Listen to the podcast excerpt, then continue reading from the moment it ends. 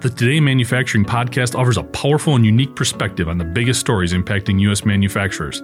Anna Wells, David Mantey, and Jeff Reinke apply their experience as editors of industry leading brands Manufacturing.net and Industrial Equipment News in providing in depth analysis of the latest headlines. Their insight, along with a mix of humor and human interest, makes Today in Manufacturing a go to source.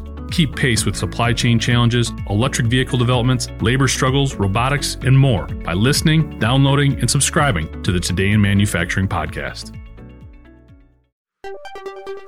OSHA's Top 10 Safety Citations. I'm Jeff Reinke. This is IEN Radio. It's back. And while the focus of this year's most frequently cited workplace safety violations didn't change too dramatically from 2018, some of the factors contributing to them offer perspective on the changing face of industrial safety.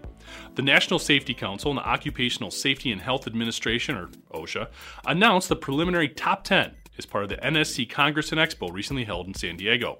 At number 10, which was new to the list last year, are 1,411 citations for personal protection and life saving equipment related to eye and face protection.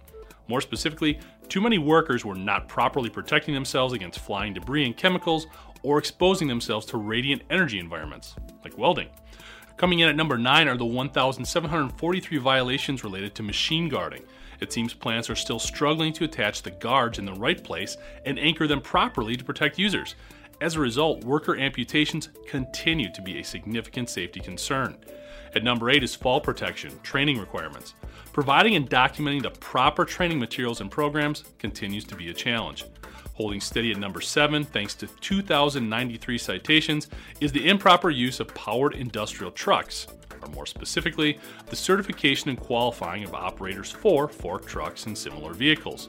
Improper ladder use came in at number 6 with 2,345 violations. The 4 and 5 positions in the countdown switched spots this year, with respiration protection falling after picking up 2,450 citations and lockout tagout citations moving up a spot to number 4 with over 2,600 citations. On the respiratory front, a lack of fit testing and overall program management contributed to its number of citations, while a lack of training and oversight of proper lockout tagout procedures resulted in that category's rise. Coming down the home stretch, there were 2,813 violations related to number three on the list scaffolding. The inability to properly implement and manage a hazard communication program led to the number two most cited OSHA violation, tallying over 3,600 citations and still leading the way and holding the number one position with 6,010 violations so far this year is fall protection. This has been the number one OSHA violation for the last seven years. It's worth noting that if all of these 31,816 citations were administered at just the minimum amount, they would still represent nearly $160 million.